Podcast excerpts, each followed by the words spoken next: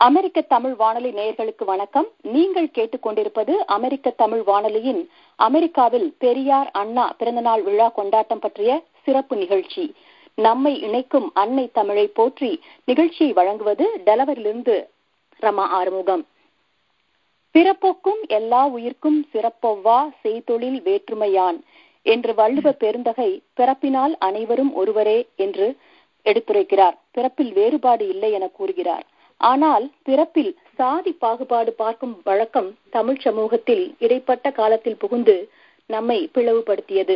இன்றைக்கும் கூட சாதி என்ற பெயரில் பல அநியாயங்கள் வந்து இங்க நடந்துகிட்டு இருக்கு. இங்கு அமெரிக்காவில் நான் நாம் காணும் நிறவெறிக்கு எதிராக மார்டின் லூத்தர் கிங் பாடுபட்டது போல் இந்தியாவிலும் குறிப்பாக தமிழ்நாட்டில் சமூக நீதி காக்க பலர் தோன்றினர். அவற்றில் அவற்றுள் குறிப்பிடத்தக்க தலைவர்கள் தந்தை பெரியார் மற்றும் பேரறிஞர் அண்ணா அவர்கள். அவர்களின் பிறந்தநாள் விழா செப்டம்பர் இருபத்தி ஒன்பது அன்று டெலவரில் மிக சிறப்பாக கொண்டாடப்பட்டது. கிட்டத்தட்ட நூற்று ஐம்பது பேருக்கு மேல் கலந்து கொண்டனர். இந்த விழாவை ஒருங்கிணைத்தவர்கள் டெலவரிலிருந்து திரு துரைக்கண்ணன் சுந்தரக்கண்ணன் திரு ராஜ்குமார் கலியபெருமாள் மற்றும் திரு பிரசாத் பாண்டியன் அவர்கள்.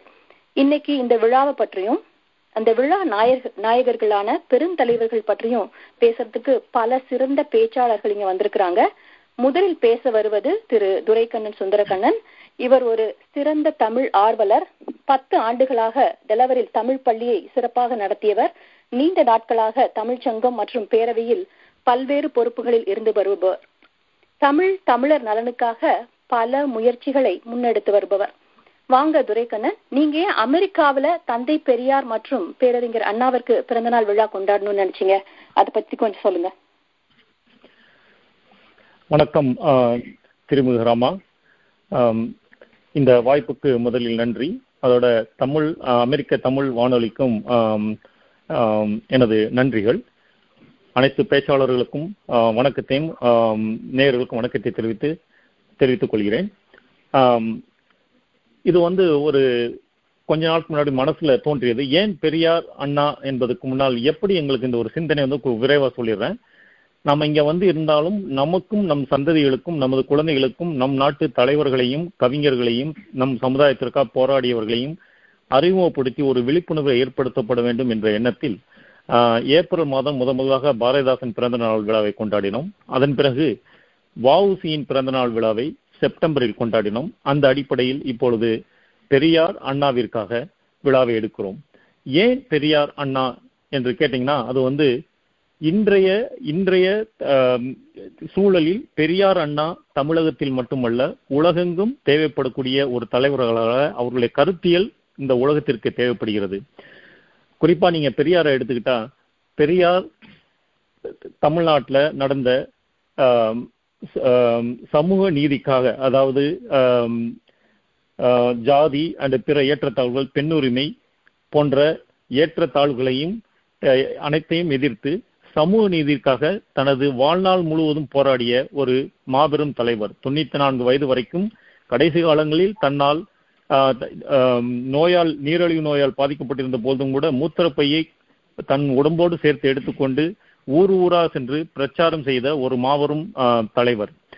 அவருடைய அவருக்கு அவருடைய கருத்துக்களாலும் போராட்டங்களும் தான் இன்னைக்கு வந்து பாத்தீங்கன்னா நம்ம பலர் வந்து தமிழ்நாட்டில் மட்டும் வேலைவாய்ப்பு அது சமத்துவம் வேலைவாய்ப்பு எல்லாம் வந்தாலும் கூட இப்போ அமெரிக்கா வரைக்கும் வந்திருக்கோம் அப்படின்னா அது பெரியார் ஒரு முக்கிய காரணம். அதே மாதிரி பெரியாருடைய கருத்தியலை அரசு சட்ட வடிவமாக்க ஒரு அரசியல் கட்சி ஆரம்பித்து அதன் மூலமாக மக்களிடம் எடுத்து சென்று அதனை சட்டமாக்கி பயனை விளைவிக்க வேண்டும் என்பதில் பெரியாரின் பெரியாருடைய கொள்கைகளை பின்பற்றி வந்த பேரறிஞர் அண்ணா அவர்கள் பின்பு முதலமைச்சராக வந்து பெரியாருடைய கொள்கைகளை இன்று பல கொலை அவர் மட்டுமன்று அவர் இரண்டு ஆண்டுகள் தான் இருந்தாலும் கூட அவரு அவர் முத முதலாக பெண்களுக்கான பெரியாரின் கொள்கையான சுயமரியாதை திருமணங்களை சட்டமாக்கினார். பிறகு மொழி உரிமைக்காக சுயாட்சிக்காக போராடினார். அந்த அடிப்படையில் தனிநாடு என்ற கோரிக்கையை கைவிட்ட போதிலும் கூட மாநில சுயாட்சி என்பதில் சிறப்பாக தனது கருத்தியலை வலுப்பெறச் செய்து சென்னை மாகாணத்தை தமிழ்நாடாக மாற்றினார். தமிழக சட்டசபை ஆக்கினார் அதுபோன்று பல சிறப்பான திட்டங்கள் மொழிக்காகவும் சுய ஆட்சிக்காகவும் ஏற்படுத்தியவர். இவர்கள் இருவரும் இன்று தமிழ்நாட்டில் மட்டுமல்ல அமெரிக்காவிலும் தேவைப்படுகிறார்கள். ஏன் அமெரிக்காவில் என்று நீங்க கேட்டீங்க அப்படின்னா அமெரிக்காவில் நம்ம இங்க வந்தாலும் கூட இன்றும் கூட பலர் இன்றும் கூட பலர் பார்த்தீங்க அப்படின்னா இங்கே வந்தும் கூட ஜாதியின் அடிப்படையில் ஒன்று சேர்ந்து வெளிப்படையாக ஜாதி கூட்டங்களையும் கூட அமெரிக்காவில் இன்று நடந்து கொண்டிருக்கிறதுங்கிறது வந்து ஒரு ஒரு வருத்தமான செய்தி. அந்த அடிப்படையில் பெரியாருடைய கருத்தியல் இன்று அமெரிக்காவிலும் தேவைப்படுகிறது என்பது ஒரு முக்கியமான காரணம். அடுத்ததாக இன்று த- நீங்க தமிழகத்துல பாத்தீங்க அப்படின்னா இந்தியாவில் பாத்தீங்க அப்படின்னா நாம் இந்தியா ஒரு ஒன்றியமாக இருந்தாலும் கூட ஃபெடரேஷன் அந்த மாதிரி இருந்தாலும் கூட இன்று ஒரு ஒரு நாடு ஒரு மொழி ஒரு ஒரு மதம் என்ற ஒரு சட்டம் ஒரு வரி என்று எல்லாம் சென்று கொண்டிருக்கிறது. அது மாநில சுயாட்சிக்கு எதிரான ஒன்றியத்திற்கு எதிரான ஆளுங்கட்சியால் இன்று கட்டமைக்கப்பட்டு வரும் கொள்கையாகும். அதை எதிர்த்து போராட வேண்டிய சூழலில் நாம் தமிழகம் தான் ஒன்று முன்னோடியாக இருந்தது. இப்பொழுது நம்மை பின்பற்றி பல மாநிலங்களும் அந்த வகையில் முன்னோக்கி வந்து கொண்டிருக்கிறார்கள். அவர்களுக்கு நமது சகோதரர்களுக்கு நமது தமிழ் மக்களுக்கு நாம் இங்கிருந்து ஆதரவு கொடுக்கக்கூடிய ஒரு சூழலில் இருந்து கொண்டிருக்கிறோம். அந்த அடிப்படையில் நாம் அவர்களை பற்றி பேசுவதும் நம் குழந்தைகளுக்கு எடுத்துச் செல்வதும் ஒரு முக்கியமான காரணம். அடுத்ததா பாத்தீங்கன்னா இது இங்க இருக்க நம் தலைமுறைகளுக்கு எடுத்துச் செல்லணும் அப்படிங்கிறப்ப இங்க இருக்க அமெரிக்காலையும் தமிழகத்திலையும் இந்தியாவிலும் உலகில் எங்கிருந்தும் பாத்தீங்கன்னா அந்த சமூக நீதி என்பது வந்து ஒன்றுதான். ஆனால் அங்க வந்து ஜாதியின் அடிப்படையில் பிறப்பின் அடிப்படையில் இருந்தது இங்க வந்து நிறத்தின் அடிப்படையில் இருந்தது. அந்த அடிப்படையில நம்மளுடைய குழந்தைகள் இங்க படிக்கும்போது மார்டின் லூதர் கிங்கையும் ரோசா பார்க் அவர்களை படித்து படித்து அறிந்திருப்பதால் அவர்களுக்கு எளிதாக பெரியாரை புரிந்து கொள்ள முடியும். ஆக அந்த குழந்தைகளுக்கு இந்த கருத்துக்களை எடுத்து சென்றோமானால் அவர்கள் நம்ம தமிழ்நாட்டில் உள்ள நிலைமை அவர் எந்த எப்படிப்பட்ட சூழலிலிருந்து நமது பெற்றோர்கள் வந்து இன்று நம்மை ஆளாக்கி கொண்டிருக்காள் என்பதை எளிதில் புரிந்து கொண்டு அந்த கருத்துக்கு வலு சேர்க்கும் வகையில் அதே நேரத்தில் இங்கு இருக்கக்கூடிய சிவில் ரைட்ஸ் அந்த சமூக நீதிக்கு எதிராக போராடக்கூடிய ஒரு மக்களாக வளர்வார்கள் என்ற ஒரு அடிப்படையில் இதை நாங்கள் ஏற்பாடு செய்திருந்தோம். அது அந்த அடிப்படையில் தான் பெரியார் அண்ணாவின் கருத்தியல் என்பது இங்கு அவர்களுக்காக விழா எடுப்பது அவர்களை போற்றுவது என்பது மிக மிக முக்கியமான ஒன்றாகும். அந்த அடிப்பில் ட- அமெரிக்காவின் பல மாநிலம் நடந்து கொண்டிருக்கிற நகரங்களில் நாங்களும் முதல் முறையாக முதல் மாநிலம் டெல- டெலவரில் இந்த ஆண்டு இதை சிறப்பாக நடத்தினோம். அதில் ஒரு முக்கியமான கருத்தை மற்றும் இன்னொரு நோக்கம் என்ன அப்படின்னா இங்கிருக்க மக்களுக்கு ஒரு தளம் அமைத்து கொடுக்க வேண்டும் பேசுவதற்கு. எங்களுடைய வட்டார மக்களை பலருக்கு வந்து பேசுறதுக்கு தயாரிப்பு பெரிய மேடைகளில். ஆனால் அவர்களையும் அவர்களுக்கு தளம் அமைத்து அவர்கள் பேச வைக்க வேண்டும் என்று அந்த அடிப்படையில் நாங்கள் ஒரு பெரிய வெற்றி இந்த விழாவில் அடைஞ்சிருக்கோம்னு நினைக்கிறோம். ஏன் பார்த்தீங்கன்னா பேச்சு போட்டி க- ச- கருத்தரங்கம். அதில் எங்கள் பகுதியை சேர்ந்து ஒரு பதினைந்துக்கும் பதினைந்து நண்பர்கள் வந்து தானாக வந்து அவர்கள் ஒரு தலைப்பை எடுத்து சிறப்பாக பேசி சென்றார்கள். முதல் முறையாக பேசினாலும் கூட மிகச் சிறப்பாக பேசி சென்றார்கள். அந்த அடிப்படையில் அது எங்களுக்கு ஒரு பெரிய வெற்றி தான் நாங்கள் நினைக்கிறோம். இதுதான் வந்து அதாவது நம் தலைவர்களை போற்றுவதும் குறிப்பாக பெரியார் அண்ணாவை இந்த சமூகத்திற்கு நம்முடைய வ- தலைமுறைகளுக்கு எடுத்துச் செல்வதும் நம் மக்கள் பேசுகிற தளம் அமைத்து கொடுவும் முக்கியமான நோக்கம் அதில் சிறப்பாக இந்த டெலோர விழா பங்காற்றியது என்றே குறிக்கொள்ள வேண்டும். நன்றி ரமா.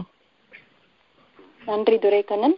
சமூக நீதிக்கான தேவை உலகெங்கும் இன்னும் இருந்துகிட்டு தான் இருக்கு. ரொம்ப பல ஆண்டு காலமாக பலரும் அதை எதிர்த்து போராடிக்கிட்டு இருக்காங்க. நீங்க இதை சிறப்பா சொன்னீங்க. இளைய தலைமுறையினர் வந்து இந்த தலைவர்களை பற்றி அறிந்து கொள்ள ஒரு சிறந்த வாய்ப்பு நீங்க ஏற்படுத்தி கொடுத்திருக்கீங்க. உங்கள் பணி சிறக்க வாழ்த்துக்கள். அடுத்ததாக இந்த விழாவில் சிறப்பு விருந்தினர்களாக திரு சொர்ணம் சங்கர் மற்றும் திருமதி கனிமொழி அவர்கள் கலந்து கொண்டு சிறப்புரையாற்றினர். அவங்க ரெண்டு பேருமே நம்ம இந்த நிகழ்ச்சியில பேச போறாங்க. முன்னதாக சொர்ணம் சங்கர் அவங்கள பத்தி ஒரு சின்ன குறிப்பு. இவர் தமிழ் சார்ந்த பணிகளில் தீவிர தொண்டாற்றும் தன்னார்வலர். மெரிலாந்தில் இயங்கும் டேலண்ட் தமிழ் பள்ளியை தோற்றுவித்தவர்களில் ஒருவர் அங்கு தமிழ் ஆசிரியராக பணிபுரிபவர். இங்குள்ள பல தமிழ் பள்ளிகளுக்கு பாடத்திட்டத்தை வகுத்து கொடுத்து பாட புத்தகங்களை வழங்கும் அமெரிக்கன் தமிழ் அகாடமியை தோற்றுவித்தவர்களில் ஒருவர். தமிழ் மனம் என்ற தமிழ் இணையதள போர்ட்டல் நிறுவியவர்களில் ஒருவர்.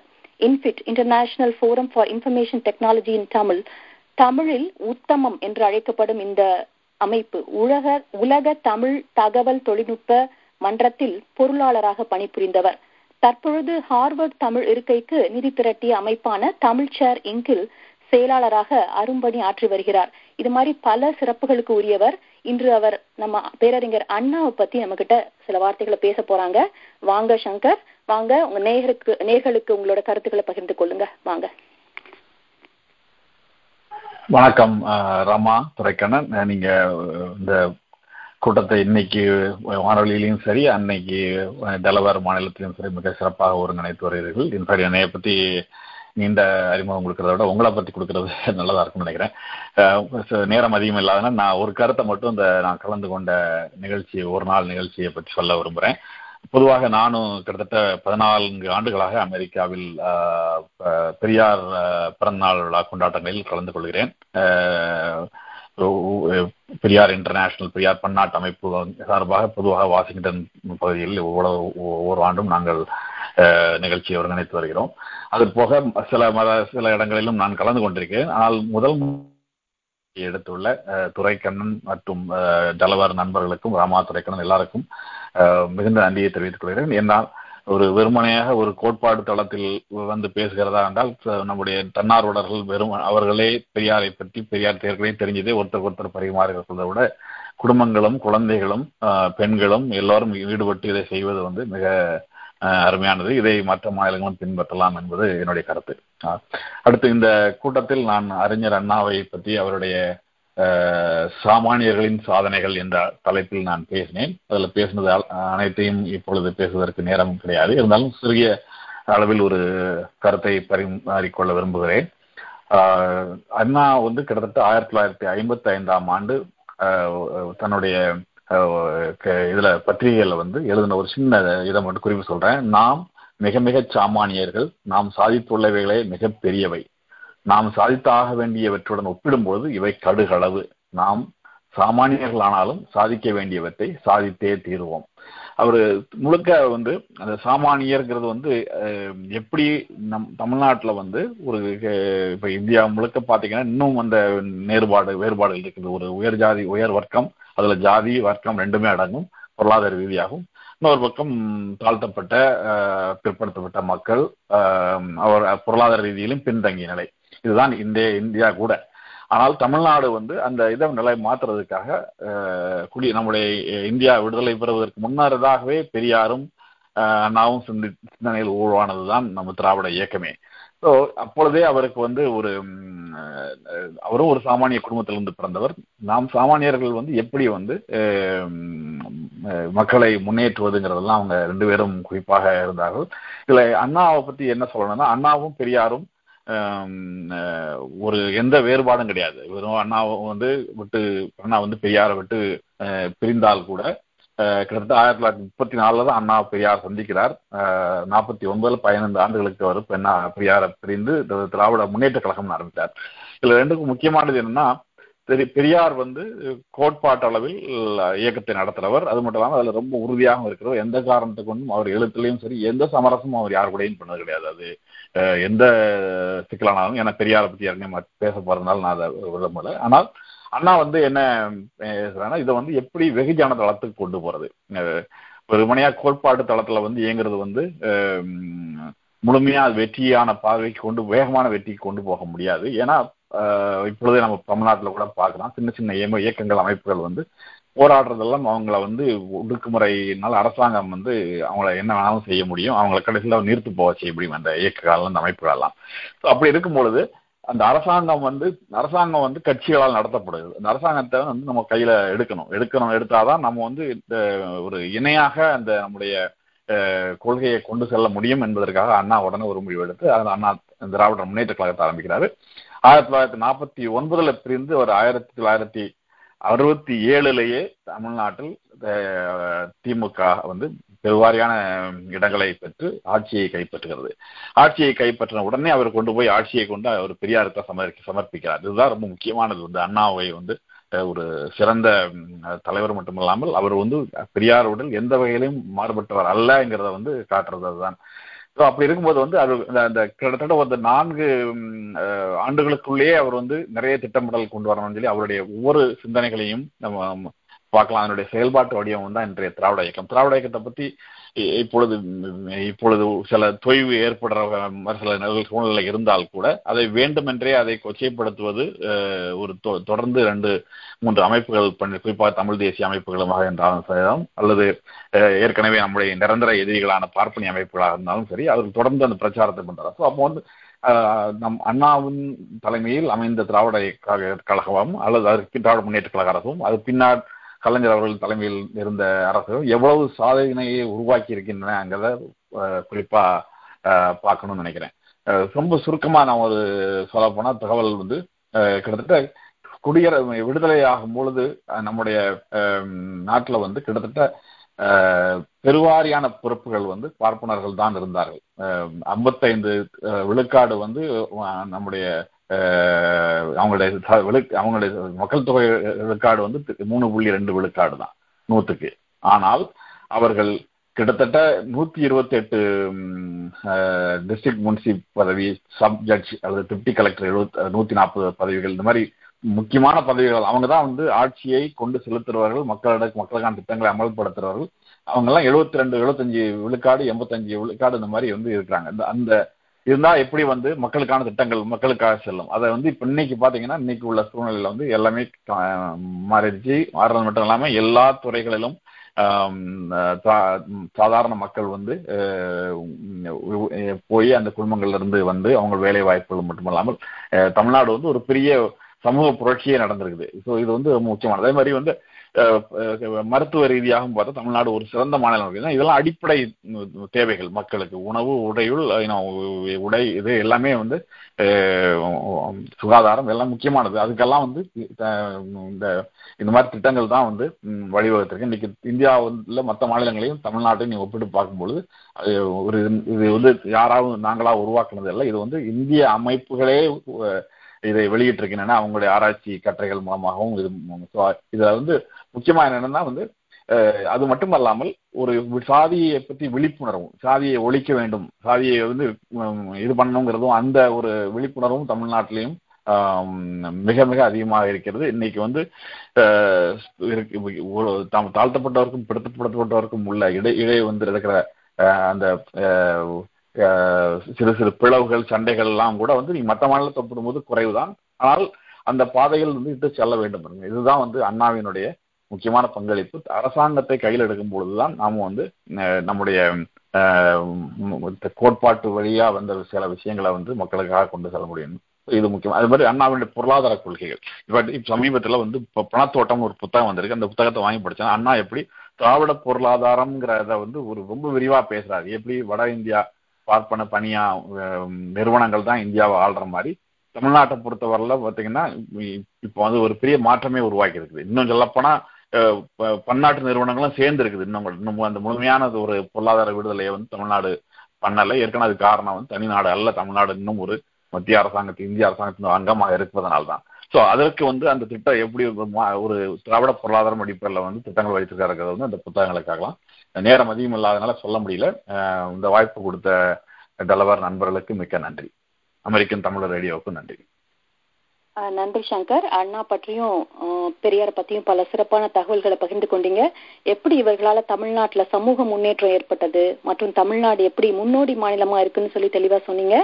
நீங்கள் கேட்டுக்கொண்டிருப்பது அமெரிக்க தமிழ் வானொலியின் அமெரிக்காவில் தந்தை பெரியார் மற்றும் பேரறிஞர் அண்ணா குறித்த பிறந்தநாள் விழா குறித்த சிறப்பு நிகழ்ச்சி. இன்னைக்கு இன்னும் பேசுறதுக்கு பல பேச்சாளர்கள் இங்க வந்திருக்கிறாங்க. அடுத்ததாக பேச வருவது திரு ராஜ்குமார் கலிய பெருமாள் அவர்கள். இவர் ஒரு தமிழ் ஆர்வலர். இதுவரை நடந்த பிறந்தநாள் தலை தலைவர்களோட பிறந்தநாள் விழாக்கள்ல வினாடி வினா நிகழ்ச்சியை சிறப்பாக நடத்தியவர். விழா ஏற்பாட்டாளர்கள் இவரும் ஒருவர். விழா பற்றிய செய்திகளை ஊடகங்கள் மற்றும் சமூக வலைதளங்களில் பரப்புவதில் முக்கிய பங்காற்றியவர். வணக்கம் திரு ராஜ்குமார் அவர்கள். விழாவின் முக்கிய நிகழ்வுகளை பத்தி கொஞ்சம் தொகுத்து சொல்லுங்க. வணக்கம் திருமதி ரமா அவர்கள். விழாவோட சிறப்பு நிகழ்வு என்னன்னா இந்த விழாவை நடத்தினதே நான் வந்து ஒரு சிறப்பாகவே நாங்க கருதுறோம். ஏன்னா தலைவர்களுக்கு வவுசி எடுத்திருக்கோம் பாரதிதாசன் எடுத்திருக்கோம். அந்த விழா விழாவை விட பெரியார் பெரியார் விழா அண்ணா விட்டுருங்க பெரியார் விழான்னு விடும் போது எங்களுக்கு வந்து சில நிறைய இடர்பாடுகள் வந்து இடர்பாடுகள்னா நாங்க வரல. அதே மாதிரி மக்கள்கிட்ட வந்து அதை சரியா புரிஞ்சிக்கல. அதை வந்து பெரியாரோட இதை புரிஞ்சிக்கல. அதை நாங்க வந்து எடுத்து எடுத்து சொல்லி ஒரு மூணு வாரம் தான் எங்களுக்கு டைம் இருந்தது. அதை எடுத்து சொல்லி இன்னைக்கு வந்து துரை சொன்னது போல நூத்தி அறுபத்தி ஐந்து பேர் வந்து இன்னைக்கு வந்து விழாவை வந்து வந்து சிறப்பித்திருக்காங்கன்னா அது வந்து எங்களுக்கு வந்து ரொம்ப பெருமையா இருக்கு. இந்த விழா நடத்தினது இதுதான் எங்களுடைய முதல் பெருமை. எங்களுடைய முதல் வெற்றின்னு சொல்லலாம். இந்த விழா நடத்தினது அறுபது நூத்தி அறுபத்தஞ்சு பேர் வந்தது. அப்புறம் பாத்தீங்கன்னா அந்த விழாவில் வந்து தமிழ் பண்பாட்டை இனிதே வெளிப்படுத்தும் வகையில் இந்த மகளிர் க- கலந்து பங்கேற்ற இந்த கும்மி அடித்தல் அந்த அந்த கலை நிகழ்ச்சி நடத்தினால கும்மி அடித்தல் அவ்வளவு சிறப்பா இருந்தாங்க. அந்த கும்மி அடித்தல் நிகழ்வு வந்து அந்த அரங்கம் முழுவதும் அதிரலையை ஏற்படுத்தியதுன்னு தான் சொல்லலாம். அடுத்து அதையொட்டி தமிழ் கலாச்சாரத்தின் சின்னமான பறை இசையை வந்து நண்பர்கள் வெகு சிறப்பாக அதையும் பண்ணி காமிச்சாங்க. இது இது ஏ- இது வந்து ரெண்டையும் ஏன் இங்க குறிப்பிட்டு சொல்லணும்னா இப்போ வந்து ஒரு ஒரு பறை கும்மி அப்படிங்கும்போது அதுக்கு உள்ள தனிப்பட்ட ஒரு தேர்ந்தெடுத்த ஒரு குழு தான் சிறந்த இதான் வந்து பண்ணுவாங்க. இது வந்து இதுலயும் சரி தமிழ்நாட்டில் தமிழ்நாட்டுல எங்கேயும் சரி. ஆனா இங்க வந்து நம்மள உள்ள ஆளுங்களே இது- இது நம்மள உள்ள மக்களே இப்ப நான் இப்ப நான் சாமானியன்னா ஏ- நானே அதே மாதிரி என்னுடைய நண்பர்களே எல்லாம் சேர்ந்து அவ்வளவு அருமையா இந்த எடுத்து பண்ணது. அதாவது க- தெரு- சிறந்த முறையில் கற்று அதை வந்து அந்த அரங்கத்துல வந்து அந்த மேடையில வந்து பண்ணது வந்து மிக சிறப்பு. அதை வந்து எல்லாருமே ஆரவாரம் செய்து பாராட்டினாங்க. அதுதான் இது வந்து ஒரு பெரிய இது இது வந்து நாங்க அறிமுகப்படுத்தினது வந்து இந்த இடத்துல டெலவர் மாநிலத்துல வந்து முதல் முதல்ல இந்த பறை கும்மியை நாங்க அறிமுகப்படுத்தினது வந்து எங்களுக்கு ஒரு பெருமை பெருமையா கருதுறோம். அதையொட்டி கருத்தரங்கம். கருத்தரங்கம் அப்படின் போது அது சமூக நீதி காவலர்கள் பெரியார் அண்ணா என்ற தலைப்புல வந்து சமூக நீதி பகுத்தறிவு சுயமரியாதை பெண்ணியம் சமத்துவம் என்ற தலைப்புல வந்து கருத்தரங்கம் ஆஹ், துரைக்கண்ணன் ஆல்ரெடி சொல்லிட்டாரு. என்ன சொன்னார்னா இங்க உள்ள நாங்களே எங்க எங்களுடைய மக்களே எங்களுடைய நண்பர்களே அந்த ஒவ்வொரு தலைப்பையும் எடுத்து பேசினது வந்து ஆஹா நம்மள்கிட்ட இவ்வளவு பேச்சாளர்கள் இருக்காங்களா? அப்படி இருக்காங்களா? அப்படின்னு எங்களை வந்து பிரமிக்க வைத்தது. அதை வந்து அதை தலைமை ஏற்று நெறியாளுகை செய்த பிரசாத் இடையிடையே ஒவ்வொரு ஒவ்வொரு தலைப்புக்கும் இடையிடையே வந்து அவர் சொன்ன கருத்துக்கள் ஒன்று எல்லாரையும் போய் சேர்ந்து ஒட்டுமொத்த அந்த வந்தவங்க அத்தனை பேரையும் ஆச்சரியப்பட வைத்ததுன்னு சொல்லலாம். கருத்தரங்கு வந்து அவ்வளவு சிறப்பா இருந்தது. இது வந்து எங்களுக்கு அடுத்த வெ- அடுத்த வெற்றி. அடுத்து வந்து வினாடி வினா. வினாடி வினா அப்படிங்கும் போது ஒரு இருபத்தைந்து மாணவர்கள் வந்து கலந்துக்கிட்டாங்க இந்த வினாடி வினா போட்டு மொத்தம் வந்து மொத்தம் இருபத்தைந்து மாணவ மாணவிகள் வந்து கலந்துக்கிட்டாங்க இதுல வந்து ஒன்பது குழுவா நாங்க பிரிச்சு அதுல வந்து பெரியார் அண்ணா எழுதிய புத்தகங்கள் அதை தலைப்பா வச்சு அந்த வினாடி வினா நடத்தணும். இது வந்து நான் ஒரு உதாரணம் சொல்றேன். இந்த வினாடி வினா வரும்போது இது எப்படின்னா என்னுடைய என்னுடைய மகன்கள் இரண்டு பேருமே அந்த வினாடி வினால கலந்து கலந்துக்கிட்டாங்க இப்ப என்னுடைய மகன்கள் கலந்துக்கும் அதுல பாத்தீங்கன்னா அவங்க கேட்கலாம் என்னம்மா விதவை? விதவைனா என்ன? ஒரு ஒரு இந்த வார்த்தையை வந்து அவன் வந்து ஏன்னா பெரியார் வரும்போது விதவை திருமணம். அது வரும்போது அந்த வார்த்தையை அவன் கேட்கறான். சுயமரியாதை என்ன என்னன்னு கேட்கறான். பகுத்தறிவுனா என்னன்னு கேட்கறான். அது என்ன சாதி அப்படின்னா இன்னும் இல்லாம இந்த வைக்கம் போற வைக்கம் போராட்டம் பத்தி அவன் வந்து படிக்கும் போது பாத்தீங்கன்னா அது ஏமா தெருவுல வந்து நடக்க விட மாட்டாங்க? எதனால நடக்க விட மாட்டாங்க? இதெல்லாம் வந்து இந்த பசங்க மனசுல கொண்டு கொண்டு சேர்த்திருக்கோம் இல்லையா? இதுதாங்க எங்களுக்கு வெற்றி. அவ்வளவு சிறப்பா ஒவ்வொரு இது வந்து எங்க வீட்டில் ஒரு சின்ன உதாரணம் தான் சொல்றேன். இது ஒவ்வொரு வீட்லயும் நடந்துச்சு. ஒவ்வொரு மாணவர்களும் அவ்வளவு அருமையா அந்த பெரியார் அண்ணாவுடைய வாழ்வியலை வந்து அப்படியே படம் பிடித்து நாங்க கொடுத்தோம். இதை படிச்ச நீங்க மாணவர்கள் எல்லாருமே அதுவும் முக்கியமா வந்து தமிழ்ல வந்து நாங்க கேள்வி பதில கேட்டோம். ஏன்னா ஆங்கிலத்துல இது ஈஸியா படிச்சுட்டு போயிடுவாங்க. தமிழும் வளரணும் அப்படின்னு சொல்லிட்டு தான் அந்த வினாடி வினா எடுத்தோம். அவ்வளவு எங்களுக்கு பெரிய வெட் அந்த வினாடி வினால மாணவர்கள் படித்தது வந்து இந்த இந்த நிகழ்ச்சியின் வெற்றி. அதைத் தொடர்ந்து ஓவிய போட்டி. ஓவிய போட்டியில் வந்து பெரியாரோட திருவுருவ படத்தை வந்து வரைய சொல்லியிருந்தோம். அதையும் வந்து மாணவர்கள் ரொம்ப ஆர்வத்தோட வரைஞ்சி அதையும் வந்து எங்களுக்கு பெருமை சேர்த்துட்டாங்க. அதுக்கு அடுத்தது பாத்தீங்கன்னா முக்கியமா பாத்தீங்கன்னா அடுத்தது இந்த கற்பகம் முத்தரசன் திரும்ப கற்பகம் முத்தரசன் அவங்க வந்து அவங்கள பத்தி சொல்லி ஆகணும். அவங்க வந்து சிறப்பு விருந்தினராக வந்தாங்க அங்க. அவங்க வந்து ஈரோட் அவங்க தாத்தா வந்து ஈரோட்ல அவங்க வந்து ஈரோட்ல வசிக்கிறாங்க. பெரியார் வாழ்ந்த அதே தெருவில் தான் வசிக்கிறாங்க. அவங்க தாத்தா வந்து அவங்களுடைய பெரியார் அவர்களுக்கு வழக்கறிஞராக இருக்காங்க. அவங்க வந்து அவங்க சம்பந்தப்பட்ட பெரியாரோட பழகின தாத்தா பழகின அந்த ஒரு க- இங்க மேடையில வந்து எல்லாருக்கும் அரங்கத்துல சொன்னது வந்து மிகவும் சிறப்பாக அமைந்தது. அப்புறம் பாத்தீங்கன்னா பேச்சு போட்டி. முன்னாடி சொன்ன மாதிரி பேச்சு போட்டியில வந்து பகுத்தறிவு பகலவன் பெரியார் கடமை கண்ணியம் கட்டுப்பாடு அண்ணா அப்புறம் அமெரிக்காவும் தமிழ்நாடும் சமூக நீதி ஒரு பார்வை என்ற தலைப்புல வந்து பேச்சு போட்டியில வந்து மக்கள் எல்லாம் அருமையா கலந்து ஒவ்வொரு தலைப்பிலையும் பல கருத்துக்களை அவங்க சொன்னது வந்து எங்களுக்கு வந்து மிகவும் சிறப்பாக அமைய சிறப்பாக இருந்தது. அடுத்தது வந்து ஆஹ், தமிழ்நாட்டுல இருக்கிற நன்சை பிரசுரம் என்ற பதிப்பகம் வந்து பெண் ஏன் விடுதலையானால் அவங்களுடைய நோக்கம் என்னன்னா லட்சிய பெரியார் லட்சம் கைகளில் என்ற முழக்கத்தோடு அவங்க வந்து ஒரு லட்சம் பிரதிகளை வந்து இந்த புக் புத்தகத்தை வந்து தமிழ்நாடு ஃபுல்லா விநியோகித்து இருக்காங்க. அதுல நைன்டி தொண்ணூறு சதவீதம் வந்து அவங்க கம்ப்ளீட் பண்ணிட்டாங்க. ஸோ அதுல வந்து என்னுடைய நண்பர்கள் மூலயமா நான் இங்க வர வச்சு அமெரிக்காவுக்கு வச்சு எங்க இந்த விழாவில் பங்கேற்ற அனைத்து மகளிர்களுக்கும் அந்த புத்தகத்தை வழங்கணும். அது வந்து மிக சிறப்பாக ஒவ்வொருவரும் பாராட்டி சென்றாக அது ஒண்ணு. அடுத்தது சிறப்பு விருந்தினராக கலந்து கொண்ட திரு முனைவர் சொர்ணம் சங்கரபாண்டி அவர்கள் இப்ப அவர் ஆல்ரெடி எல்லாமே பேசிட்டாரு. சாமானியர்களின் சாதனைகள் என்ற இதுல வந்து ஆயிரத்தி தொள்ளாயிரத்தி ஒன்று முதல் தற்போது வரை வந்து சமூக தமிழ் சமூக வளர்ச்சியின் வேகம் அதற்காக பெரியார் அண்ணா பங்களிப்பு விவரித்து கூறினார். அப்புறம் மற்றொரு சிறப்பு விருந்தினரான தோழர் திருமிகு கனிமொழி அவர்கள் தமிழகத்தின் வெடிவெள்ளி பெரியார் என்ற தலைப்புல வந்து அரங்கம் வந்து அதிரு அதிர்ந்துச்சு. அதாவது அவங்களுடைய பேச்சில் வந்து அரங்கம் அதிர்ந்துச்சு. அந்த மாதிரி பெரியாரின் சிந்தனைகள் வந்து ரொம்ப சிறப்பா அரங்கத்துக்கு எடுத்து சொல்லி அவங்க அவங்க இது பண்ணாங்க. கடைசியா பாத்தீங்கன்னா அது ஒப்பிட்ட வரை ஒப்பிட்ட வரை உள்ளளவும் நினை என்று சொல்லுவாங்க இல்லையா? இதுல வந்து இங்க இங்க டெலவரில் இருக்கிற ரஜினி உணவகம் அவங்க வந்து வந்த அத்தனை பேர்களுக்கு வந்து ம மதிய உணவு வழங்கி சிறப்பித்தாங்க. இதுல என்ன சிறப்புனா இதை வந்து நாங்க உங்கள்கிட்ட அவங்கள்ட்ட எதுவுமே கேட்கல. நாங்க வந்து இங்க வாட்ஸ்அப் குரூப்ல எல்லாத்தையுமே எங்களுடைய பெரியார் விழா நிகழ்வுகள் பகிர்ந்திருந்தோம். அதை வந்து அவரு பார்த்துட்டு அவரே அவரே எங்களுக்கு வந்து தொடர்பு கொண்டு என்ன சொன்னார்னா பெரியார் அவர்கள் பெரியார் அவர்கள் ஆற்றிய சமூக சமூக நீதி தொண்டினால்தான் வந்து என்னை போன்ற எளியவர்கள் அமெரிக்கா வரவும் இவ் அதாவது அவரோட உயரத்தை அடையவும் முடிந்தது என்று அவரே வந்து மனமுந்து பெரியாருடைய அவர் அவர் வந்து பக் அவர் வந்து பக்திமார்னா அதை வந்து ஒத்துக்கிட்டார் அவரே ஒத்துக்கிட்டார். இருந்தாலும் அவருடைய பெரியாருடைய சிந்தனை அவர் எந்த அளவுக்கு பாதிச்சிச்சு அப்படின்ட்டு இன்னைக்கு வந்து அந்த உணவு வந்து நாங்க கேட்காமையே எல்லாருக்கும் அறுவை அறுசுவை உணவை வந்து எங்களுக்கு வழங்கி சிறப்பித்தாரு. இது வந்து அவருக்கும் இந்த தருணத்தில் வந்து எங்களுக்கு இந்த விழா குழுவின் சார்பில் நன்றி. வாய்ப்பளி வாய்ப்பளித்தமைக்கு நன்றி ராமா. நன்றி ராஜ்குமார். எல்லா நிகழ்வுகளையும் சிறப்பா தொகுத்து சொன்னீங்க. உங்கள் பணிக்கு மிகவும் நன்றி. அடுத்ததாக பேச போறது திரு பிரசாத் பாண்டியன் அவர்கள். இவர் ஒரு தீவிர வாசிப்பாளர் சிறந்த தமிழ் ஆர்வலர் டெலவர் தமிழ் பள்ளியில் பெரியவர்களுக்கு தமிழ் கற்றுக் கொடுக்க கொடுப்பவர். இவரும் விழா ஏற்பாட்டாளர்களில் ஒருவர். இவர் தந்தை பெரியார் பேரறிஞர் அண்ணா பிறந்தநாள் விழாவில் கருத்தரங்கம் நிகழ்ச்சியை சிறப்பாக ஒருங்கிணைத்தவர். சிறந்த பேச்சாளர். அவர் இன்றைக்கு பெரியார் மற்றும் அண்ணா குறித்து பல விஷயங்களை அமெரிக்க தமிழ் வானொலி நேயர்களுக்கு வழங்கப் போகிறார். நிகழ்ச்சியில் கலந்து கொண்டதற்கு நன்றி பிரசாத். வாங்க உங்க வந்து உங்க கருத்துக்களை சொல்லுங்க. நண்பர்களே அமெரிக்க தமிழ் வானொலி நேயர்களே உங்கள் அனைவருக்கும் என் பணிவான வணக்கம். இந்த வாய்ப்பளித்த அமெரிக்க தமிழ் வானொலிக்கு நன்றிகள்.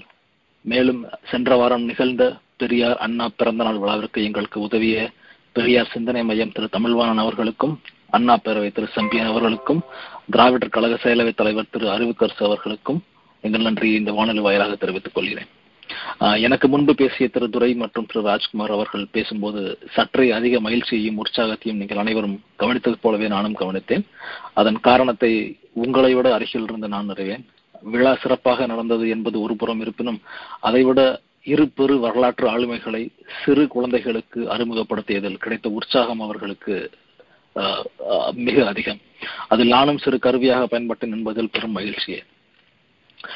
இரு உலகப் போரையும் பார்த்த தந்தை பெரியாரையும் ஐம்பது ஆண்டுகள் கடந்தும் வீழாத திராவிடத்தை வித்திட்ட அறிஞர் அண்ணாவையும் பற்றி ஐந்து நிமிடங்களுக்குள் பேச வேண்டும் என்பது கடினமான ஒன்று. இருப்பினும் இது போன்ற வாய்ப்பை பயன்படுத்துவது பலரை சென்றடையும் என்பதனால் என்னாலான முயற்சியை இங்கு நான் செய்கிறேன். குறிப்பாக அண்ணாவை பற்றி என் உரையை அமைத்துக் கொண்டிருக்கிறேன். நேரம் கடந்தால் நீங்கள் என்னை குறிப்பிடலாம் திரும்புகிறமா ஆயிரத்தி தொள்ளாயிரத்தி பதினாறாம் நவம்பர் இருபது தென்னிந்தியர் நல உரிமை சங்கம் என்ற நீதி கட்சி தொடங்கப்பட்டது. அன்றைக்கு தமிழ் மொழியின் நிலை அனைவரும் அறிந்ததே நீங்கள் அறிந்ததே. ஆட்சியில் ஆங்கிலம் இசையரங்குகளில் தெலுங்கு ஹிந்தி எங்கும் எதிலும். இந்த நிலையை மாற்ற வேண்டும் என்பது பேரறிஞர் அண்ணாவின் மிகுந்த ஆசை. அண்ணா முதலமைச்சரான பிறகு அவர் செய்த முக்கிய முதல் க பணியே இதுதான். அவர் பண்ணியது சத்தியமேவ ஜெயதே என்பதை வாய்மையே வெல்லும் என்றும் மதராஸ் கவர்மெண்ட் என்பதை தமிழக அரசு என்றும் செக்ரட்டேரியட்டை தலைமைச் செயலகம் என்றும் சென்னை மாகாணத்தை தமிழ்நாடு மாநிலம் என்றும் அசம்பிளியை சட்டம் என்றும் என்றும் ஸ்பீக்கரை பேரவைத் தலைவர் என்றும் மந்திரியை அமைச்சர் என்றும் கணம் என்பதை மாண்புமிகம் என்றும் கமிஷனர் என்பதை ஆணையாளர் என்றும் கலெக்டரை மாவட்ட ஆட்சியர் என்றும் மாற்றம் செய்தார். இது ஒரு மிகப்பெரிய பண்பாட்டு மாற்றம். அதுவரை இல்லாத ஒரு ஒரு ஒரு ஒரு புது புது வகையான முயற்சி தமிழர்களுக்கும் தமிழ்நாட்டவர்களுக்கும் இது ஒரு எளிய முறையில் தமிழை கொண்டு செல்வதற்கான ஒரு பண்பாட்டு பண்பாட்டு ஒரு விதையாகவே இது இருந்தது. இந்த இந்த இந்த சூழலில் தான் இதற்கு முன்பு வரலாற்றை பார்த்தோம் பார்த்தோம்னால் பதினாலு ஜூலை ஆயிரத்தி தொள்ளாயிரத்தி நாற்பத்தி ஒன்பது அன்று கண்ணீர் துளிர் என்ற தலைப்பில் அண்ணா எதிர்ப்பாளர்கள் பட்டியலை பெரியாருக்கு எதிராக வெளியிடுகிறார். அவர் மணியம்மையை திருமணம் செய்து கொள்ளும் கொள்ள வேண்டும் என்ற அந்த விருப்பத்தை தெரிவித்த போது அதனால் ஏற்பட்ட சிறு மனத்தாங்கல் இந்த கண்ணீர் துளிகள் என்ற பட்டியலில் நீண்ட பட்டியலை அண்ணா வெளியிடுகிறார். சற்றே வெளித்தடம் மாறி மீண்டும் அந்த நதி அது பெற்ற வெற்றியை பெரியாருக்கே காணிக்கையாக்கியது. கருத்து வேறுபாடு இருந்த போதும் ஆஹ், நான் படித்தவரை அறிந்தவரை வரலாற்றை பார்த்த அனைவரும் கூறுவது இருவரும் ஒருவரை. அண்ணா இறுதி வரை என் மகனாகத்தான் இருந்தான் என்றார் மேடையில் பெரியார். இருவருக்கும் முக்கிய ஒற்றுமை இருக்கிறது. பெரியார் கண்டு கனவு வெல்வதற்காக அண்ணா வலது இடது வேதமின்றி காங்கிரசுக்கு எதிராக அனைவரையும் ஒன்றிணைத்தார். மணிமய மணியமையை மணக்க விரும்பிய பெரியார் ஆலோசனை செய்ய சென்ற இடம் திரு ராஜாஜி அவர்களும் இந்த கண்ணியம் இருவரோடுமே இருந்தது. அந்நிய அண்ணா முதலமைச்சராக இருந்த ஈராண்டுகள் அளவே சிறிய சிறு அளவே ஈராண்டு குறைவான அளவே ஆனால் அவர் மிக அரிய காரியங்களை செய்தவர். அதில் அதில் ஒன்று முக்கியமாக சொல்ல வேண்டுமென்றால் அவர் இருந்தபோது ஆயிரத்தி தொள்ளாயிரத்தி அறுபத்தி எட்டு ஜனவரியில் இரண்டாம் உலக தமிழ் மாநாடு சென்னையில் நடைபெற்றது நடத்தினார் அவர். அம்மாநாட்டில் தமிழாய்வு பணி சிறப்பாக நடைபெற்றதற்கு தமிழறிஞர்கள் புலவர்கள் ஆகியோரின் முழு உருவச்சிலையை சென்னா கடற்கரை சென்னை கடற்கரையில் நிறுவி நிறுவினார். இந்த இந்த இது குறித்தியான கேள்விகள் குழந்தைகளுக்கு வினாடி வினாவாக கொடுத்திருந்தோம். யார் யார் குழந்தைகளை நிறுவனர் என்று. மிக ஒரு அரிய பணி அது. அந்த குறுகிய காலத்துக்குள் அவர் செய்த பணி அது. இது இது இல்லாமல் மற்றொன்று பார்த்தீங்கன்னு சொன்னால் இந்த மற்றொன்று பார்த்தீங்கன்னா இந்த ஆங்கில புலமையை நம் ஆங்கிலத்தில் இருந்த பல விஷயங்களையும் சமஸ்கிருதத்தில் இருந்த பல விஷயங்களையும் ஹிந்தியில் இருந்த பல விஷயங்களும் அவர் தமிழ் மொழிக்கு மாற்றினார். அதில் ஒன்று வழக்கான்று மொழியாக தமிழ் மொழி இருக்க வேண்டும் என்பதுதான். அண்ணாவின் கொள்கை இதுதான். வழக்காடு மொழியே தமிழ் மொழியாக இருக்க வேண்டும் என்று அந்த தகுதியை தமிழ் பற்றிருக்கிறதா என்று தமிழுக்கு எதிராக பேசிய நபர்களுக்கு அவர் ஒரு கருத்து சொன்னார். தமிழில் தானே வாதாடினால் கண்ணகி அவர் கூறிய அவர் கூறிய வாதங்களை ஆங்கில மொழியில் அல்ல என்று பதிலுக்கு பேசினார் அவர். அண்ணா ஆயிரத்தி தொள்ளாயிரத்தி அறுபத்தி ஏழில் முதலமைச்சரானதும் நீதியரசர் அனந்த நாராயண் தலைமையில் இந்த சட்ட தொகுப்புகளை தமிழில் மொழிபெயர்த்தார். இதற்காக தனி குழு ஒன்றை நியமித்தார். ஆயிரத்தி தொள்ளாயிரத்தி அறுபத்தி எட்டு டிசம்பர் ஏழாம் நாள் அண்ணா முதலாவது தமிழ் சட்ட அகராதியை வெளியிட்டார். இதுதான் அவர் சட்ட சட்டம் எப்படி தமிழில் வந்ததற்கான ஒரு சிறு வரலாறு இது. மட்டுமே அன்று இது போன்ற பல பெரிய தமிழுக்கான காரியங்களை அண்ணா அவருடைய வாழ்க்கையில் அந்த இரு ஈராண்டு காலத்துக்குள் நிறைய செய்திருக்கிறார். இப்படி தமிழுக்காக மட்டும் செய்திருக்கிறார் என்று கேள்விப்பட்டிருக்கோம் குறிப்பாக ஒரு ஒரு ஒரு நிகழ்வை வந்து நம்ம வினாடி வினாடி வைக்கிறோம் அதில் அதில் வந்து அண்ணாவுக்கு ஆங்கில புலமை இருக்கிறது என்று நாம் பேசியிருந்தோம். அந்த ஆங்கில புலமை நம் அனைவரும் கேட்டிருக்கிறோம். ஆனால் அஹ், நாம் வாசித்திருக்கிறோம் ஆனால் இதுவரை கேட்டதில்லை ஆஹ், அதனால் யாரும் அவர் பேசியதை கேட்டிருக்க மாட்டோம் இந்த வானொலி நிகழ்ச்சிக்காக அவர் ஆங்கிலத்தில் பேசிய ஒரு முப்பது வினாட ஒளிக்குறிப்பு சிறப்பாக நம் நேயர்களுக்காக நான் இங்கே தர விரும்புகிறேன் Uh, during the last few weeks, you have been, uh, you have seen the greater part of the United States and spent, spent some time in Japan. Could you kindly tell us what impressed you most in the States? Well, naturally, my tour of the United States and Japan has given me much food for thought. Any developing country should learn certain lessons from advanced countries like America and Japan to study the pattern of their development, how they have reconstructed their economy, and how they are progressing so fast in all walks of life. So I was naturally interested in getting a first-hand study of all these things. என்ன ஒரு ஆங்கில புலமை என்பதை நீங்கள் பார்த்திருப்பீர்கள். இது குறிப்பாக அமெரிக்காவை ஒட்டி பேசியதால் இந்த ஒரு ஒளிக்குறிப்பை நான் எடுத்தேன். இது போன்று மீண்டும் வாய்ப்பு கிடைத்தால் உங்களிடம் நிறைய தகவல்களை தொடர்ந்து விரும்புகிறேன். என் உரையை முடிக்கிறேன். நன்றி திருக்கம்மா அனைவருக்கும் நன்றி. ஆஹ் நன்றி பிரசாத். அருமையான பேச்சு. எப்பயுமே நீங்க நிறைய தகவல்களை சொல்லுவீங்க. இன்னைக்கும் அதே மாதிரி பண்ணீங்க. தந்தை பெரியார் எழுதிய பெண் ஏன் அடிமையானாள் என்ற புத்தகத்தை இந்தியாவில் பதிப்பு போட்டு வந்து விழாவுக்கு வந்திருக்கிற எல்லா பெண்களுக்கும் கொடுத்தீங்க. அதுக்கும் ரொம்ப நன்றி ராஜ்குமார். மேன்மேலும் உங்கள் பணி சிறக்க வாழ்த்துக்கள். நீங்கள் கேட்டுக்கொண்டிருப்பது அமெரிக்க தமிழ் வானொலியின் அமெரிக்காவில் தந்தை பெரியார் மற்றும் பேரறிஞர் அண்ணாவின் பிறந்தநாள் கொண்டாட்டம் குறித்த சிறப்பு- சிறப்பு நிகழ்ச்சி. அடுத்த பேச்சாளராக வரப்போறவங்க திருமதி கனிமொழி. தீப்பொறி பறக்க பேசும் சிறந்த பேச்சாளர் திருமதி கனிமொழி அவர்கள் பொறியியல் பட்டப்படிப்பை தொடர்ந்து சட்டம் பயின்று சிறிது காலம் சென்னை உயர்நீதிமன்றத்தில் வழக்கறிஞராக பணிபுரிந்தவர். அமெரிக்காவில் பெரியார் அம்பேத்கர் படிப்பு வட்டத்தின் ஒருங்கிணைப்பாளர்களில் ஒருவர். சில மின்னிதழ்களில் தொடர்ந்து எழுதி கொண்டு வருகிறார். பெரியாரின் மாணவியாய் பாவித்து பெரியாரின் கருத்தியலை தொடர்ந்து கற்றும் பின்பற்றியும் வருபவர். அவர் இப்ப நம்ம கிட்ட பேச போறாங்க. பெரியார பத்தி. வாங்க கனிமொழி. நன்றி ரமா அனைவருக்கும் வணக்கம். தொண்டு செய்து பழுத்த பழம் தூய தாடி மார்பில் விழும் மண்டை சுரப்பை உலகு தொழும் மன குகையில் சிறுத்தை எழும் அவர்தாம் பெரியார் என்று புரட்சி கவிஞர் அவர்கள் மிக அழகாக தந்தை பெரியார் அவர்களை பற்றி எழுதியிருப்பார்கள். அந்த மண்டை சுரப்பை உலகு தொழும் என்று சொல்கின்ற பொழுது அந்த நிலையைத்தான் இன்று நாம் உண்மையாக காண்கின்றோம். அமெரிக்காவில் பல்வேறு மாநிலங்களில் தொடர்ந்து தந்தை பெரியார் அவர்களுடைய அந்த பிறந்த நாள் விழா கொண்டாடப்பட்டு வருகின்றது. சென்ற மாதத்தில் செப்டம்பர் இருபத்தி ஒன்பதாம் தேதி டெலவரில் மிகச்சிறந்த விழாவாக தோழர் துரை கண்ணன் மற்றும் அவருடைய தோழர்கள் அதை ஒருங்கிணைத்தார்கள்.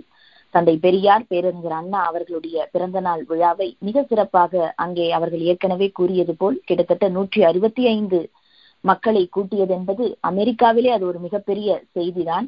ஏனென்றால் ஒத்த கருத்துடையவர்கள் பெரியார் பற்றாளர்கள் என்பவர்களை தாண்டி பொதுமக்களிடம் இங்கே இருக்கக்கூடியவர்களிடம் அந்த பெரியாருடைய செய்திகள் செல்வது என்பது பேரறிஞர் அண்ணா அவர்களை பற்றிய செய்திகள் செல்வது என்பது மிகுந்த முக்கியத்துவம் வாய்ந்தது. அந்த வகையிலே டெலவர் மாநிலத்திலே அவர்கள் மிக சிறப்பாக செய்தார்கள். அவர்களுக்கு நம்முடைய நன்றி. தந்தை பெரியார் அவர்களை பற்றி சொல்ல வேண்டும் என்று சொன்னால் அவரை ஒரு கடவுள் மறுப்பாளர் என்ற அந்த அளவிலேதான் சுருக்கி வைத்திருக்கின்றோம். ஐயா அவர்களுடைய கடவுள் மறுப்பு கூட ஏன் என்று நாம் அவருடைய வாழ்க்கையை முழுமையாக படித்தால்தான் புரிந்து கொள்ள முடியும். தொண்ணூத்தைந்து ஆண்டு காலங்கள் தந்தை பெரியார் வாழ்ந்தார் என்று சொன்னால் அந்த தொண்ணூத்தைந்து ஆண்டு கால வரலாற்றையும் நாம் ஓரளவிற்கேனும் படித்தால்தான் அவருடைய கடவுள் மறுப்பு கொள்கையினுடைய அந்த கோட்பாட்டினுடைய முக்கியத்துவத்தை நாம் புரிந்து கொள்ள முடியும். அவருடைய இலக்கு என்பது ஜாதி ஒழிப்பு தான் ஆனால் அந்த ஜாதியை ஒழிக்கின்ற அந்த நிலையிலே அவர்கள் அதனை ஒழிக்க முடியாது. மதம் அந்த ஜாதிக்கு பாதுகாவலாக இருந்து இருந்தது என்ற அந்த நிலையிலே மதத்தை தந்தை பெரியார் எதிர்க்கின்றார். அப்பொழுது மதத்தை எதிர்க்கின்ற பொழுது உங்களால் மதத்தை ஒழிக்க முடியாது ஏனென்றால் கடவுள் அதற்கு பாதுகாப்பாக இருக்கின்றார் என்று சொல்கின்ற பொழுதுதான் பெரியாருடைய அந்த கடவுள் மறுப்பு கொள்கை என்பது அங்கே வருகின்றது. நீங்கள் கேட்கலாம். ஏன் அந்த கடவுள் மறுப்பு கொள்கையை தன்னுடைய சிலைகளுக்கு கீழ் தந்தை பெரியார் எழுதி வைக்க சொன்னார் என்பதற்கு பின்னால் இருக்கக்கூடிய அந்த வரலாற்று செய்தியையும் நாம் புரிந்து கொள்ள வேண்டும். ஏனென்றால் புத்தர் இருந்தார் வேதங்களை எதிர்த்தார் ஆரிய எதிர்ப்பு அவரிடம் இருந்தது. அவரை ஒரு அவதாரமாகவே ஆக்கிவிட்டார்கள். அடுத்தது வள்ளலார் நூற்றி ஐம்பது ஆண்டுகளுக்கு முன் இருந்தார். அவரும் வேதங்களை எதிர்த்தார் ஆரிய எதிர்ப்பு அவருடைய பாடல்களில் இருந்தது. ஆனால் அவரும் ஒரு கடவுள் என்ற அந்த நிலைக்குள் வந்துவிட்டார் இப்படி இந்த வரலாற்றிலிருந்து பாடம் கற்றுக்கொண்ட தந்தை பெரியார் தன்னுடைய காலத்திற்கு பின் தன்னுடைய கோட்பாடுகள் அழிக்கப்படக்கூடாது தன்னை ஒரு அவதாரமாக மாற்றிவிடக்கூடாது என்ற காரணத்தினால் தான் அந்த கடவுள் மறுப்பு கொள்கையினை தன்னுடைய சிலைகளுக்கு கீழ் நீங்கள் எழுதி வைக்க வேண்டும் என்பதை வலியுறுத்துகின்றார். ஆக பெரியாரை புரிந்து கொள்ள வேண்டும் என்று சொன்னால் அவரை ஒரு மிகப்பெரிய சமூக புரட்சியாளராகத்தான் நாம் அடையாளப்படுத்த முடியும். அதுதான் சரியான பார்வை. தந்தை பெரியார் ஒரு சமூக விஞ்ஞானி. ஆங்கிலத்திலே சோசியல் சயின்டிஸ்ட் என்று சொல்கின்றார்களே அது போன்ற ஒரு சமூக விஞ்ஞானி தந்தை பெரியார். எப்படி என்று சொன்னால் பலர் பல்வேறு காலகட்டங்களில் இந்த இந்தியாவினுடைய வரலாற்றை பற்றி நமக்கு எழுதியிருக்கின்றார்கள் சொல்லி இருக்கின்றார்கள் பெரியார் தான் மிக தெளிவாக முதன் முறையாக சொன்னார் இந்திய துணைக்கண்டத்தை பொறுத்தவரையில் பல்வேறு படையெடுப்புகள் நடந்திருக்கின்றது. ஆரியர்கள் இங்கே வந்திருக்கின்றார்கள் முகமதியர்கள் வந்திருக்கின்றார்கள் ஆங்கிலேயர்கள் வந்திருக்கின்றார்கள் என்கின்ற பொழுது வரலாற்றிலே மிக தெளிவாக எழுதி வைத்திருக்கின்றார்கள் ஆங்கிலேயர்கள் படையெடுத்து கொண்டு வந்தார்கள் முகமதியர்கள் படையெடுத்து கொண்டு வந்தார்கள் ஆனால் ஆரியர்கள் வருகை புரிந்தனர் என்று எழுதி வைத்திருப்பார்கள். பெரியார் இதை இதைதான் உடைத்து காட்டினார். எல்லாமே பண்பாட்டு படையெடுப்பு தான். அங்கே குறிப்பாக ஆரியம் என்று வருகின்ற பொழுது அங்கே மிகப்பெரிய அளவிற்கு பண்பாட்டு படையெடுப்பு அங்கே நடந்திருக்கின்றது என்பதை சமூக நோக்கத்தோடு அந்த இடத்திலே அந்த பண்பாட்டு படையெடுப்பு எப்படி நிகழ்ந்தது என்பதை நமக்கு மிக தெளிவாக கோடிட்டு காட்டியவர் வரலாற்றில் தந்தை பெரியார் அவர்கள்தான். அந்த விடுதலை என்று சொல்கின்ற பொழுது விடுதலை போராட்டம் என்று சொல்கின்ற பொழுது ஆங்கிலேயரை எதிர்த்து இங்கே போராட்டங்கள் நடக்கின்ற பொழுது தந்தை பெரியார் ஏன் அந்த விடுதலை போராட்டத்தில் அந்த விடுதலை அடைகின்ற பொழுது அது ஒரு துக்கநாள் என்று சொன்னார் என்று சொன்னால் சாவி கைமாறுகிறது. அதுதான் அவருடைய பார்வையாக இருந்தது. ஜெனரல் டயர் சென்றுவிட்டு பட்டேல் வரு வருகின்றார். இதில் நம்முடைய சமூக மாற்றம் அல்லது ஆதிக்கத்தில் இந்த ஜாதி ஆதிக்கத்திலிருந்து சமூக இழிவிலிருந்து ஒரு விடுதலையும் இந்த மக்களுக்கு ஏற்பட போவதில்லை. எனவே சாவி மட்டும்தான் கைமாறுகின்றது. விலங்கு அப்படியே தான் இருக்கின்றது என்பதுதான் தந்தை பெரியார் அவர்களுடைய கூற்றாக இருந்தது. அந்த இடத்திலிருந்துதான் நாம் தந்தை பெரியார் அவர்களை புரிந்து கொள்ள வேண்டும். அக்டோபர் மாதம் என்று சொல்கின்ற பொழுது அக்டோபர் இரண்டு காந்தியடிகளினுடைய பிறந்த நாள் இங்கே கொண்டாடப்பட்டது. காந்தியடிகளை தந்தை பெரியார் ஆயிரத்தி தொள்ளாயிரத்தி இருபத்தி ஏழுகளில் சந்திக்கின்ற பொழுது மிக தெளிவாக சொல்கின்றார் இந்து மதத்தில் இருந்து கொண்டு உங்களால் ஒரு சீர்திருத்தத்தையும் செய்ய முடியாது. ஒருவேளை நீங்கள் செய்ய வேண்டும் என்று நினைத்தால் ஆதிக்க ஜாதியினர் உங்களை உயிரோடு விடமாட்டார்கள் என்று கூறுகின்றார். ஆயிரத்தி தொள்ளாயிரத்தி நாற்பத்தி ஏழில் தமிழ்நாட்டில் விடுதலை பெற்ற தமிழ்நாட்டில் ஓமாந்தூர் ராமசாமி அவர்கள் அவர்கள் முதலமைச்சராக இருக்கின்றார்கள். அப்பொழுது பிற்படுத்தப்பட்டோருக்கான இடஒதுக்கீட்டை மிகப்பெரிய அளவிலே அவர் கொண்டு வருகின்ற பொழுது ஆதிக்க ஜாதியினரிடமிருந்து எதிர்ப்பு வருகின்றது. அவர்கள் காந்தியடிகளிடம் சென்று மனு கொடுக்கின்றார்கள். இது போன்று தமிழ்நாட்டிலே பிற்படுத்தப்பட்டவர்களுக்கு இடஒதுக்கீடு தருகின்றார்கள். இதை நீங்கள் எதிர்க்க வேண்டும் என்று குரல் கொடுக்கின்ற பொழுது காந்தியடிகள் கேட்கின்றார் உங்களுடைய பணி வர்ணாசிரம தர்மப்படி நீங்கள் வேதம் ஓதுவது தானே உங்களுடைய பணி. நீங்கள் கோயில்களிலே தானே மணியாட்ட வேண்டும். நீங்கள் எதற்கு படிக்கின்றீர்கள்? நீங்கள் இதற்கு மருத்துவராக பயில வேண்டும் என்று விரும்புகின்றீர்கள் என்ற அந்த கேள்வியை முன்வைக்கின்ற பொழுது தந்தை பெரியார் ஆயிரத்தி தொள்ளாயிரத்தி நாற்பத்தி ஏழில் கூறுகின்றார் எப்பொழுது காந்தியடிகள் இந்து மதத்தை எதிர்த்து இந்த கேள்வியை கேட்டாரோ அப்பொழுதே ஆதிக்க ஜாதியினரால் அவர் கொல்லப்படுவார் என்று அந்த எச்சரிக்கையை ஓராண்டுக்கு முன்னரே தந்தை பெரியார் தருகின்றார் நாம் பார்க்கின்றோம் வரலாற்றிலே கோட்சே எப்படி தந்தை காந்தியடிகளை கொன்றார் என்ற அந்த நிலையெல்லாம் நாம் பார்க்கின்றோம். அதில் ஒரு முக்கியமான செய்தி ஒன்று இருக்கின்றது. கர்நாடக உயர் நீதிமன்றத்தினுடைய தலைமை நீதிபதியாக இருந்த நீதிபதி மோகன் அவர்கள் அவர் உச்ச நீதிமன்றத்தினுடைய நீதிபதியாக கூட இருந்தார். தியாக தீபம் என்ற ஒரு நூலை எழுதுகின்றார். அந்த நூலை நாம் வாங்கி படித்தால் முழுக்க முழுக்க காந்தியினுடைய கொலை எப்படி நடந்தது? அந்த வழக்கிலே இருக்கக்கூடிய அந்த வாக்குமூலங்களை எல்லாம் சேர்த்து ஒரு நூலாக அவர் வெளியிட்டு இருக்கின்றார் அந்த நூலிலே அவர் மிக தெளிவாக எந்த காரணத்திற்காக காந்தியடிகள் கொல்லப்பட்டார் என்ற செய்தி அதில் இருக்கின்றது. ஏனென்றால் இந்தியாவும் பாகிஸ்தானும் பிரிந்த அந்த வேளை இந்தியா பாகிஸ்தானுக்கு ஐம்பத்தி ஐந்து கோடி தர வேண்டும் என்ற அந்த ஒப்புதல் அங்கே இருக்கின்றது. அந்த ஒப்புதலை தருகின்றவர் அப்பொழுது இந்தியாவினுடைய முதல் நிதியமைச்சராக இருந்த சுயமரியாதை தோழராக இருந்த ஆர் கே சண்முக செட்டியார் அவர்கள் அந்த ஒப்புதலை தருகின்றார். ஆனால் பட்டேல் அதற்கு மறுத்து விடுகின்றார். காந்தியடிகள் பதினைந்தாவது முறையாக உண்ணாவிரதம் இருக்கின்றார்.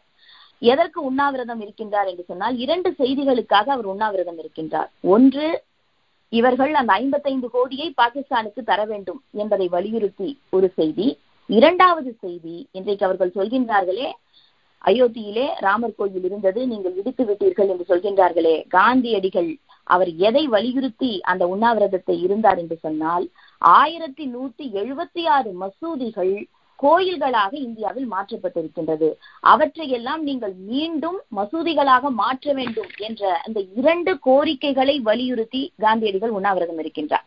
அப்பொழுதுதான் அவர்கள் சொல்கின்றார்கள் மிக தெளிவாக அவரை அப்பொழுதே கொல்ல வேண்டும் என்ற அந்த முடிவை ஆர் எஸ் எஸ் எடுக்கின்றது என்ற அந்த முடிவை அவர்கள் அந்த நூலிலே கோடிட்டு காட்டி இருக்கின்றார்கள் இந்த வரலாற்று செய்தியினை எல்லாம் நாம் படிக்கின்ற பொழுது தந்தை பெரியார் அவர்களுடைய சமூக பார்வை எப்படி இருந்தது என்பது நமக்கு புரிகின்றது. மிக தெளிவாக பல ஆண்டுகளுக்கு முன்னரே அவர் எச்சரிக்கை செய்கின்றார். ஏனென்று சொன்னார் அவர் இந்த சமூகத்தை இந்திய சமூகத்தை அவர் புரிந்து வைத்திருந்தார்.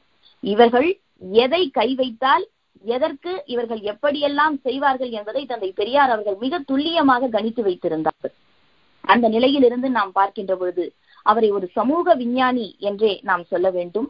அதே போன்று நேற்று கூட ஒரு வானொலி நிகழ்ச்சி அந்த நிகழ்ச்சியிலே குலக்கல்வி திட்டத்தை பற்றி நான் கோடிட்டு காட்டினேன். ராஜாஜி அவர்கள் எப்படி ஆயிரத்தி தொள்ளாயிரத்தி ஐம்பத்தி இரண்டு ஐம்பத்தி மூன்றில் அந்த குலக்கல்வி திட்டத்தை கொண்டு வருகிறார் என்ற அந்த செய்தியை நான் கூறிய பொழுது உரைகளுக்கு பின்னர் பல்வேறு தோழர்களும் உரையாற்றினார்கள். அதற்கு பின்னர் ஒரு தோழர் வந்து கூறினார் குலக்கல்வி திட்டம் என்று சொல்கின்ற பொழுது இன்றைக்கு கூட மருத்துவருடைய மகன் மருத்துவராகிறார் வழக்கறிஞருடைய மகன் வழக்கறிஞராகிறார். இது கூட குலக்கல்வி திட்டம் தானே இதை கேட்கின்ற பொழுது இவர்களுக்கு வரலாற்று பார்வை என்ற அந்த அறியாமையில் அவர்கள் பேசுகின்றார்கள் என்று புரிந்து கொள்வதா? அல்லது செய்திகளை பிரித்து கூறுகின்றார்கள் என்பதை புரிந்து கொள்வதா என்று எனக்கு தெரியவில்லை. ஏனென்றால் ஐம்பத்தி இரண்டு ஐம்பத்தி மூன்றில் என்னுடைய தாத்தாவோ என்னுடைய அப்பாவோ ஒரு கூலி தொழிலாளியாக இருந்திருப்பார் மிக எளிய குடும்ப பின்னணியில் தான் அனைவருடைய பெற்றோர்களும் இருந்திருப்பார்கள். அப்ப அங்க குலக்கல்வி திட்டம் என்று வருகின்ற பொழுது தச்சனுடைய மகன் அந்த தச்சு வேலையைத்தான் பார்க்க வேண்டும்.